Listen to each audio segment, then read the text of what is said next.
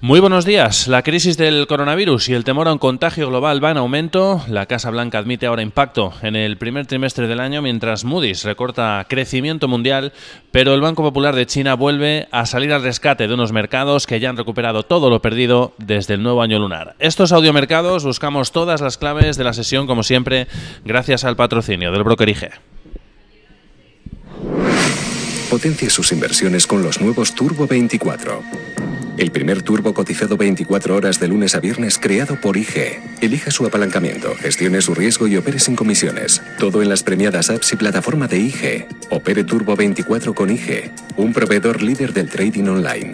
Busque I G Turbo veinticuatro para saber más. Los Turbo Warrants son instrumentos financieros complejos y su capital está en riesgo. Puede sufrir pérdidas rápidamente.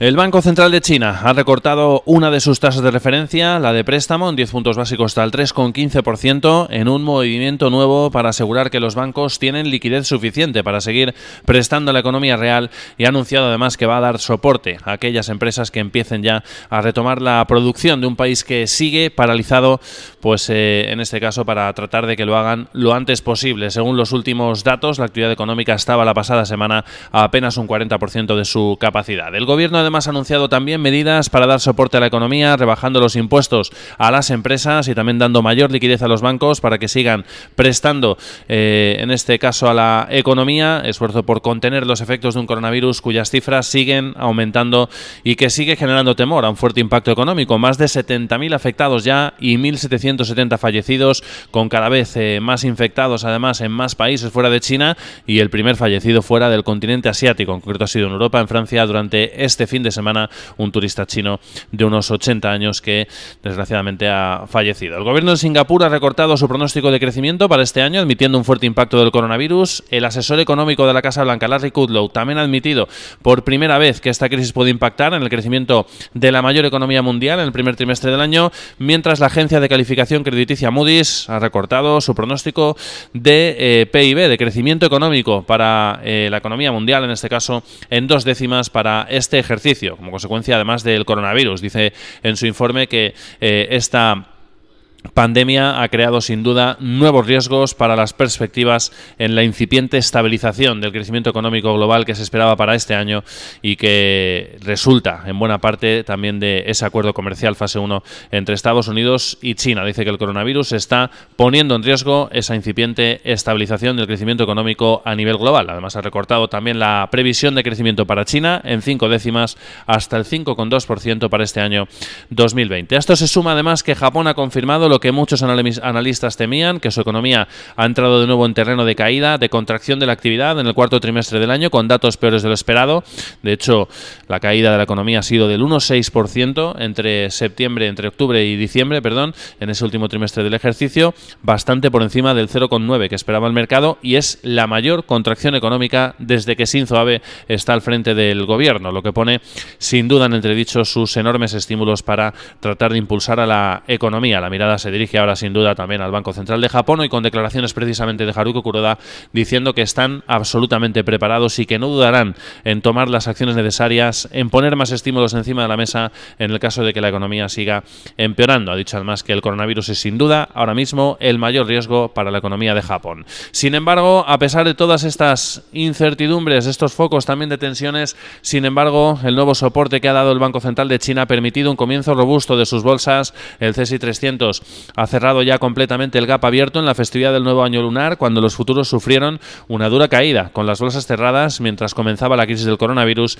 a generar alerta internacional, lo que está impulsando a los futuros europeos y también a los de Estados Unidos. Eso sí, hoy con las bolsas cerradas por festivo en el país, en la celebración del Día de los Presidentes. En este contexto lo que vemos son pues a unas bolsas asiáticas con tono mixto, con fuertes subidas, como decíamos, para las bolsas en China, del dos coma diecisiete por ciento para el Shanghai Composite, del dos coma catorce por ciento para el C S I trescientos, están prácticamente planos el Kospi surcoreano y la bolsa de Australia, el Hang Seng de Hong Kong suma algo más de medio punto y sin embargo caídas en Tokio, después de esa dura caída para la economía, el Nikkei ha cerrado con pérdidas del cero coma siete por ciento y el Topix Index del cero coma nueve por ciento. En el mercado de divisas, pues el yen, a pesar de esa dura caída para su economía, de momento se mantiene eh, frente al dólar, está prácticamente plano tono neutral de momento, eh, ligeramente en riscón. Avanza el dólar media décima en ciento nueve coma ochenta y cuatro unidades. Un dólar index que está plano en el entorno de las noventa y nueve unidades y que sigue cayendo, eso sí, frente al yuan, frente a la divisa de China, también después del movimiento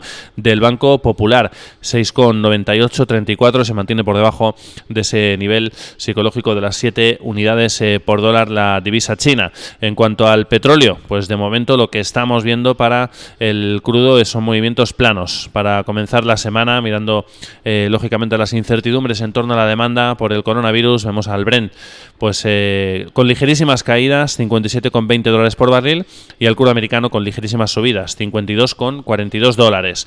En el caso de las bolsas europeas, pues también vemos, como decíamos, tono positivo de cara a esta apertura de la jornada. Podrían abrir con ganancias de entre tres y cinco décimas, y con el DAX de Frankfurt moviéndose en preapertura de nuevo máximos históricos, a pesar de que persiste la incertidumbre en torno al crecimiento económico y también las dudas en torno al Brexit, a las negociaciones comerciales, mejor dicho, entre la Unión Europea y Reino Unido, que aún no han comenzado. Lo van a hacer el próximo mes de marzo, a primeros, pero que ya están enquistándose por las duras posiciones de inicio que parecen tener ambas partes. El gobierno de Boris Johnson, de hecho, ha calificado las propuestas europeas como de ridículas y de no razonables, mientras que el ministro francés de Finanzas, Bruno Le Maire, consciente seguramente de la dificultad que están entrañando las eh, posiciones de ambas partes iniciales, está diciendo que sin duda tanto el Reino Unido como la Unión Europea tendrán que tratar de buscar a la otra parte en algún punto si de verdad quieren alcanzar un acuerdo comercial que evite un Brexit duro el próximo treinta y uno de diciembre de este año. Sin duda, nuevo riesgo claro después de que Boris Johnson haya despejado las eh, posibilidades, en este caso,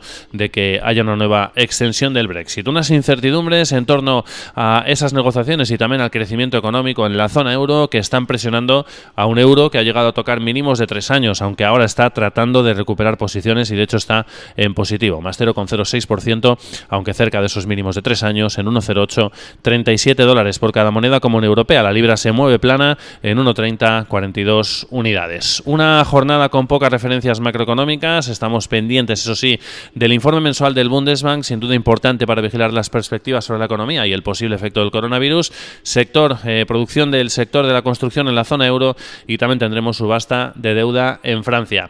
Decíamos que incertidumbres en torno al crecimiento y también en torno a las negociaciones comerciales entre el Reino Unido y la Unión Europea, y también incertidumbre en torno a las relaciones comerciales entre la Unión Europea y Estados Unidos. Finalmente, Donald Trump anunciaba en el día de ayer que sube los aranceles que tiene ahora mismo impuestos eh, contra Airbus, en ese caso que ya ganó contra la Organización Mundial del Comercio, desde el diez por ciento hasta el quince por ciento, eh, en este caso, eh, con lo que es un importante impacto también para los fabricantes de aeronaves en Europa y de componentes, evidentemente, para una industria bastante grande a nivel europeo, y que sin duda supone un duro golpe en medio de negociaciones que mantienen ambas partes para tratar de buscar un nuevo acuerdo comercial. Decía el medio político el pasado viernes, precisamente, que la Casa Blanca iba a subir estos aranceles para tratar de utilizarlo como medida de presión para conseguir concesiones en dichas negociaciones. Estados Unidos, además, está también en la las últimas horas chocando con la Unión Europea en su guerra contra la China Huawei.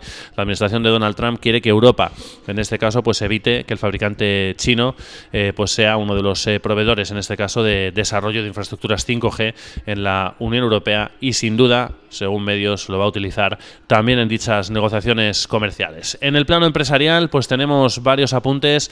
En este caso, en primer lugar, empezamos por cambios de recomendaciones que pueden afectar a dos compañías. ThyssenKrupp ha sufrido una mejora, en este caso de Barclays, a eh, sobreponderar desde igual que el mercado en el Consejo, y también, en este caso, la española en Aga, eh, Endesa perdón, ha sufrido también una mejora por parte de R B C hasta igual que el mercado desde infraponderar.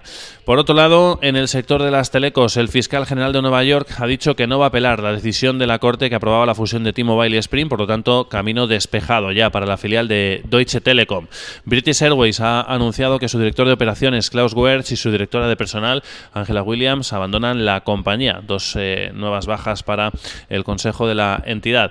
Y en este caso, pues eh, dura pugna de dos grupos de supermercados en Brasil. Carrefour ha anunciado la compra a Macro de treinta tiendas y catorce gasolineras en Brasil por unos cuatrocientos veinte millones de euros. Un movimiento en el que consigue, en este caso, pues fortalecerse en este mercado y meter presión al grupo español Día, ya que eh, es el segundo eh, mercado más importante para el grupo de supermercados español después del doméstico, después del de España. Y también hoy con la prensa eh, avanzando, en concreto lo hace el diario Cinco Días, que el gobierno español estudia imponer una acción de oro en bolsas y mercados españoles para autorizar su venta al grupo suizo S I X. La firma suiza y el Estado firmarán un acuerdo para aprobar la compra. Economía estaría sopesando, según esta información, condicionar los derechos de voto del comprador. Y por último, Naturgy ha anunciado que va a buscar la aprobación en la próxima junta de amortizar hasta veintiuno coma cinco millones de acciones propias. Y como decíamos, con los eh, futuros de Wall Street, que de momento vienen en positivo, con avances de entre dos y tres décimas, pero en una jornada en la que los mercados de referencia van a estar cerrados por festivo en la celebración del Día de los Presidentes. Feliz sesión.